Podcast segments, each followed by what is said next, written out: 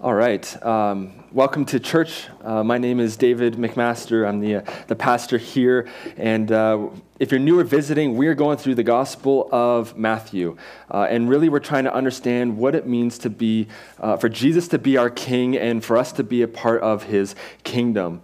The last couple weeks, we saw Jesus being baptized by John the Baptist. Uh, and then he was driven to the wilderness by the Spirit where he was tempted for 40 days and 40 nights. At that time, Satan came and, and tried to tempt Jesus, and what we saw that was that Jesus was victorious over Satan and that he's no match for him. And from there, we're going to see today that Jesus goes right into uh, ministry. So if you have a Bible, open up to Matthew 4 12 to 25. Um, it's a bit of a longer passage today, so we're just going to get right into it. Uh, we're going to read it together and then we'll work through it. But uh, Matthew 4 12 to 25. I'm reading from the, the CSB translation. It says this When he heard that John had been arrested, he withdrew into Galilee. He left Nazareth and went to live in Capernaum by the sea, in the regions of Zebulun and Naphtali. This was to fulfill what was spoken through the prophet Isaiah land of Zebulun and land of Naphtali, along the road by the sea, beyond the Jordan, Galilee of the Gentiles. The people who live in darkness have seen a great light, and for those living in the land of the shadow of death, a light has dawned. From then on, Jesus began to preach Repent, because the kingdom of heaven has come near. Verse 18 As he was walking along the Sea of Galilee, he saw two brothers, Simon, who was called Peter, and his brother Andrew.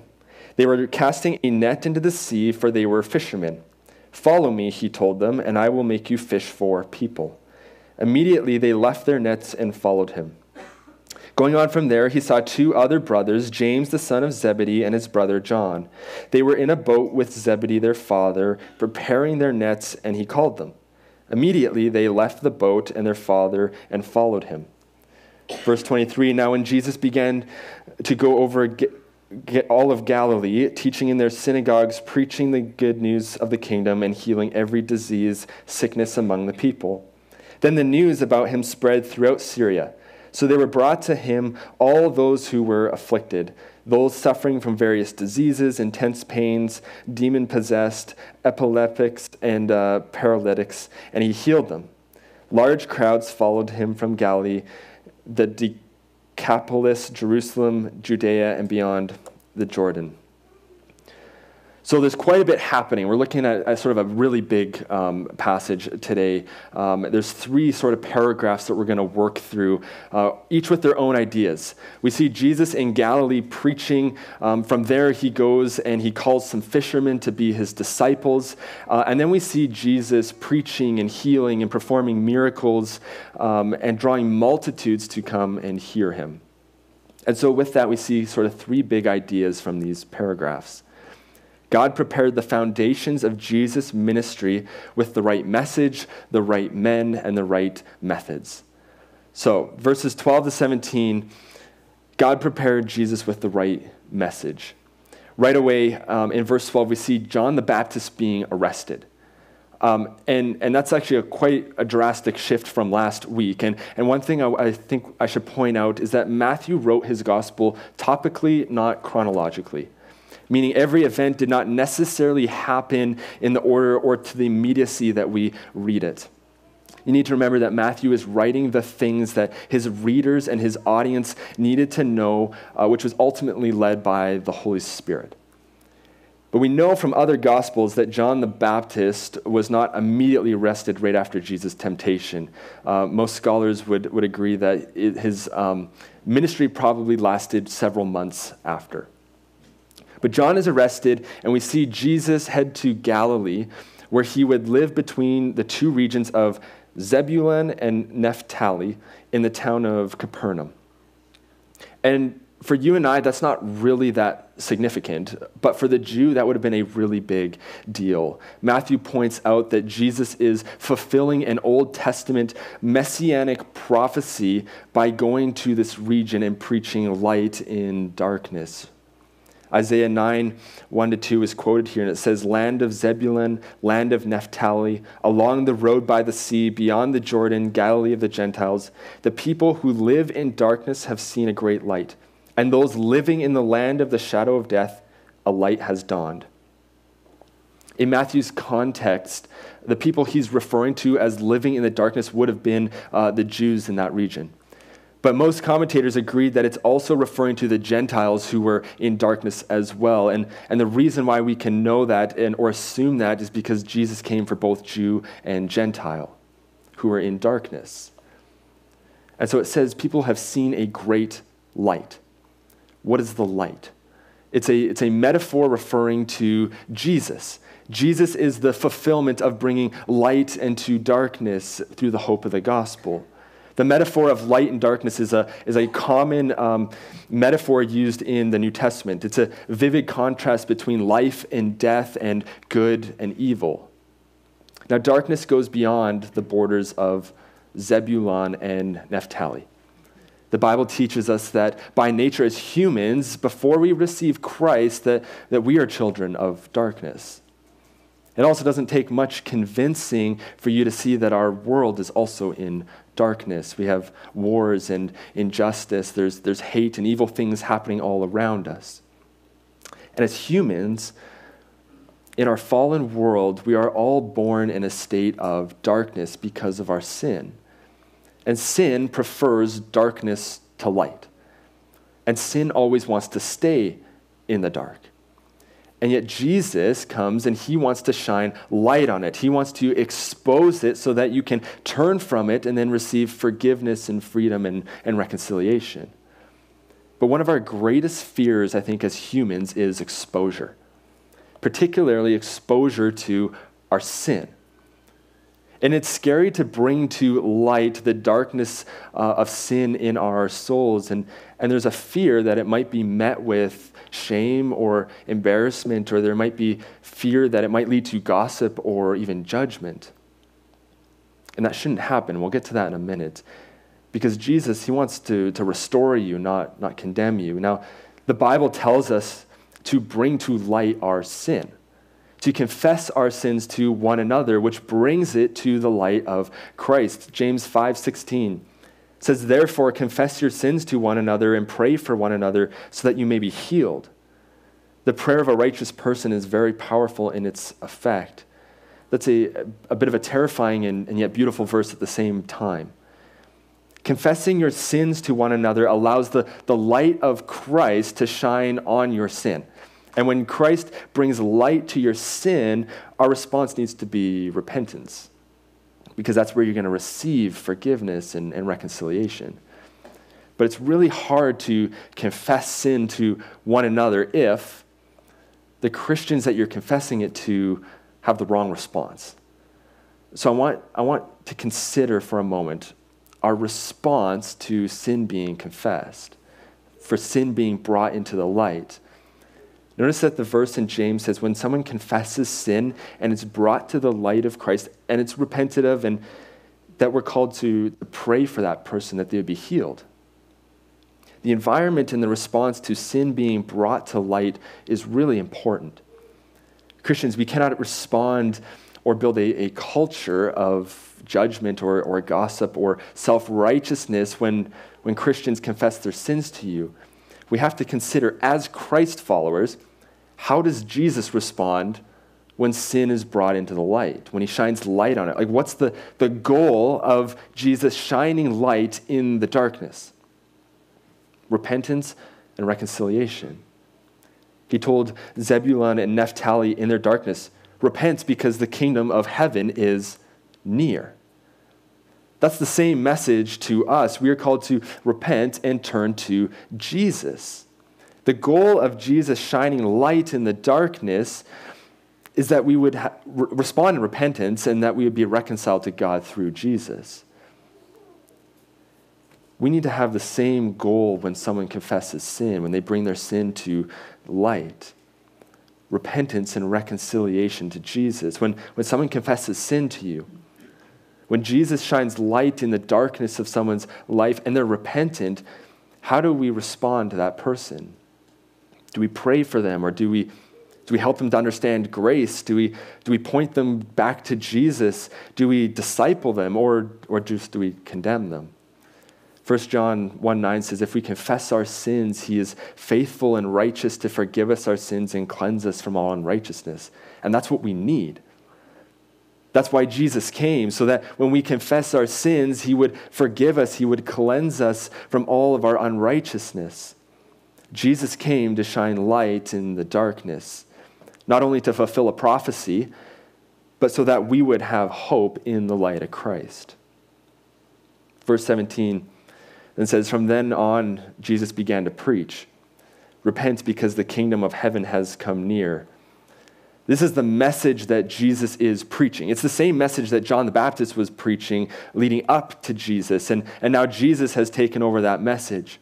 And it's a simple and powerful message. It's something we've been talking about quite a bit the last few weeks this idea of repentance.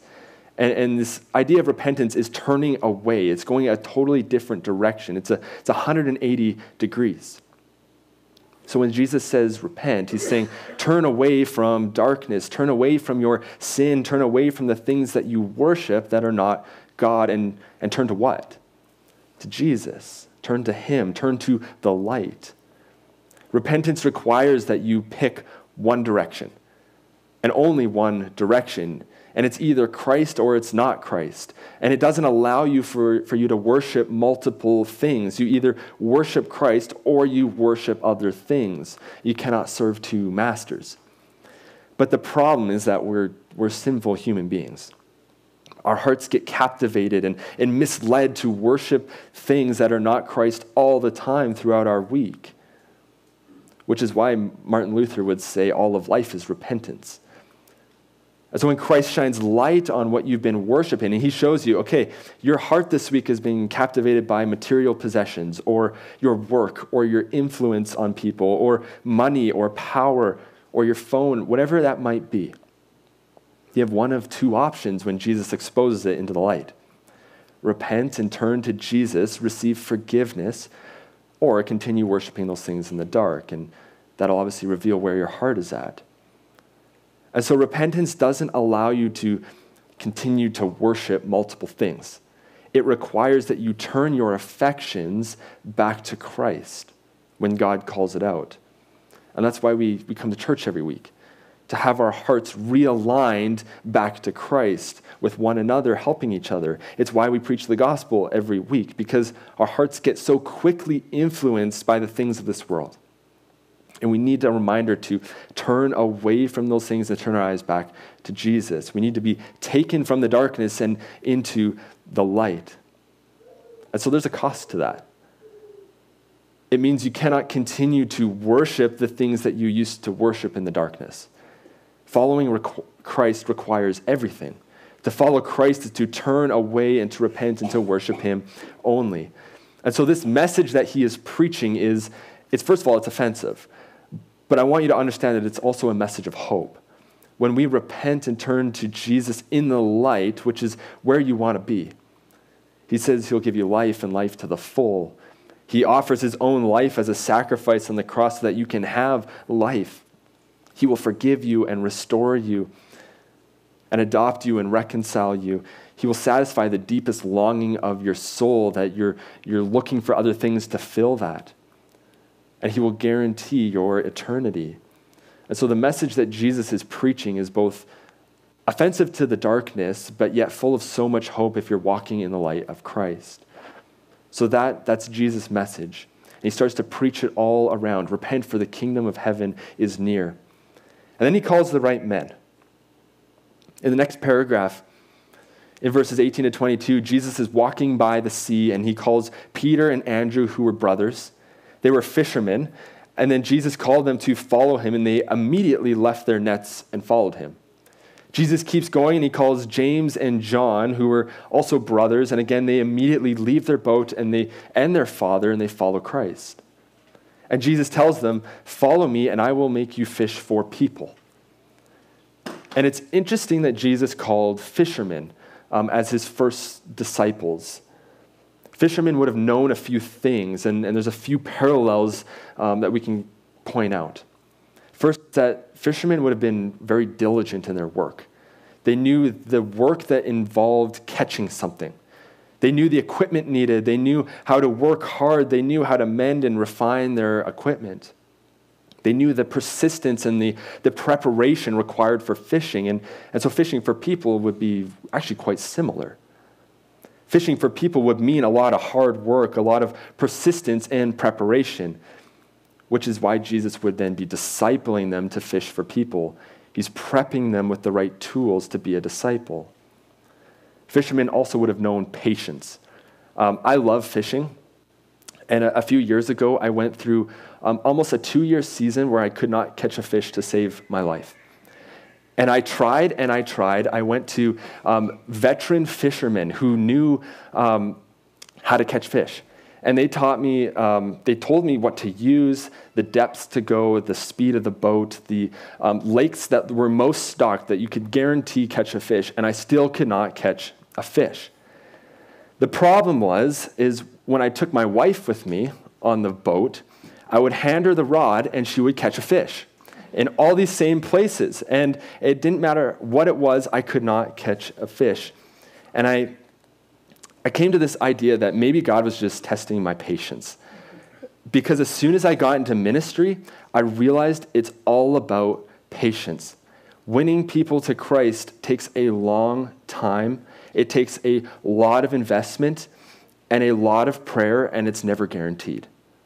You think about Judas. Jesus invested three years into Judas, discipling Judas with the greatest discipler that ever lived. And yet, Judas still chose to walk away. Ministry, in a lot of ways, is like fishing because it takes so much patience and persistence. And like fishing, um, different methods work at different times.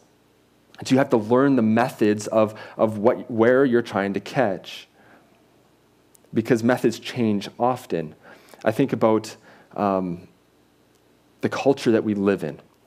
We live in a time of, of information where there's a podcast and an article written on everything. There's many voices in our culture that are speaking.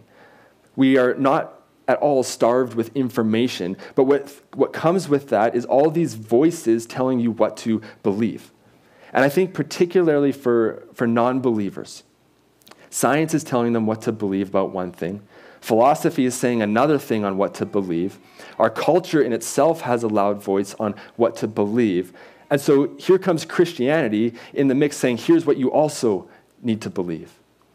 And so I think about what, what sets Christianity apart from all the other voices that are telling you what to believe. And as I thought about it, I thought, I think the way that we demonstrate through your life the hope of Christ is going to be what stands out. The way that you live your life with hope. Philosophy doesn't preach hope. Our culture doesn't preach hope. Evolutionary science doesn't preach hope. But Christianity does preach hope. And it's the only religion where God comes to you to save you. And so I personally think, and, and this is my opinion, um, that one of the best evangelism tools for reaching our current culture is building long term relationships with non believers so that they can see how you live your life with the hope of Christ in every season in your life. And so it's preaching, but it's also demonstrating your hope in Christ. And I think that'll speak loud. And it could take years of conversations, it could take years of praying for that person, it could be years of building a relationship with that person, but when they watch you have hope, especially in, in times of loss or uncertainty or, or fear, I think that's when the Christian hope, the message of Christianity is going to speak loud, especially in the way that you demonstrate it. So, like fishing, winning souls to Christ takes a lot of patience, takes a lot of faith, and it takes many different methods. And there's obviously so many more parallels we can make, but we have some more ground to cover. All this to say is that God called these men to be disciples, and fishing would have prepared them for the task that God was calling them to do. Now, you may be thinking, well, I'm not a fisherman. So, how does this apply to me? Well, Jesus didn't just call fishermen, He calls and uses people in a variety of different ways, and we all have things and experiences that we've gone to that have equipped us for what God's going to call us to do. Think about Matthew for a second, who wrote this gospel.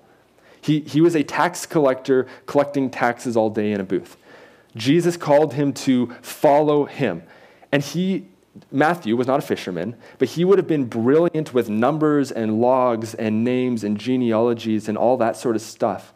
He was probably really good at taking notes all the time. And what did God call him to do? Write a gospel. So I'm, I'm, I'm assuming that he would have been taking notes the whole time he was following Jesus because that's what God had for him. And we see the fruit of that today as we work through it. We all have gifts and tools and experiences that we've gone to that God has equipped us for whatever task He calls us to reach people. And so, are you aware of the tools and the experiences that God has given you to disciple other people, to fish for people? And if you don't know what that is, I'd spend some time praying about it or ask people who know you, who can see things um, that you're, you're good at, that, that God can use. Christianity is not, it's not sitting around doing nothing. We have a mission, we have a purpose, we have a hope. And the world needs to hear it, and God has called you to help with it. Now, notice when Jesus calls these fishermen, they left their jobs and their family, and the text says immediately. And so, again, there's a cost to following Jesus. Jesus has priority over occupation and family. And this can be really a really difficult thing to, to grasp. And like these fishermen, he may call you to a job and uh, to leave your job and your family to go be on mission somewhere. This happened recently to my wife and I. We got called to move to a little town called Chetwynd about five months ago. And it was the first time where, where God had called both of us away from all of our friends and our family um, that we had known all our lives. And we were called to move to a place that I'd, I'd never even heard of before. Um, and I didn't know a single person.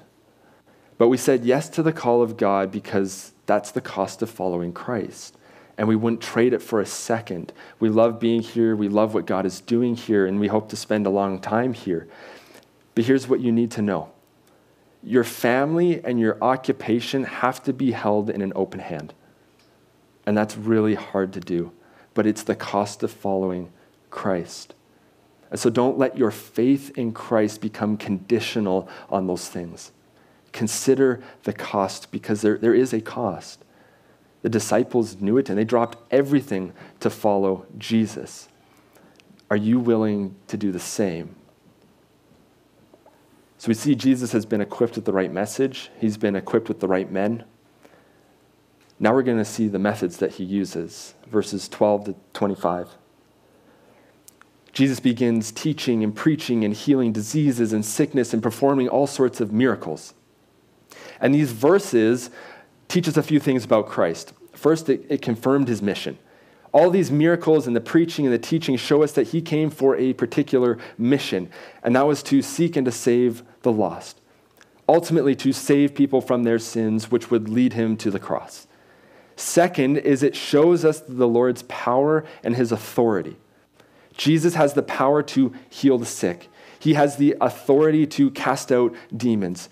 He uh, can save those who come to him because he is God Almighty. Third is it points to Jesus being the great physician. There is no disease that he cannot cast out. There is nothing that is incurable with him.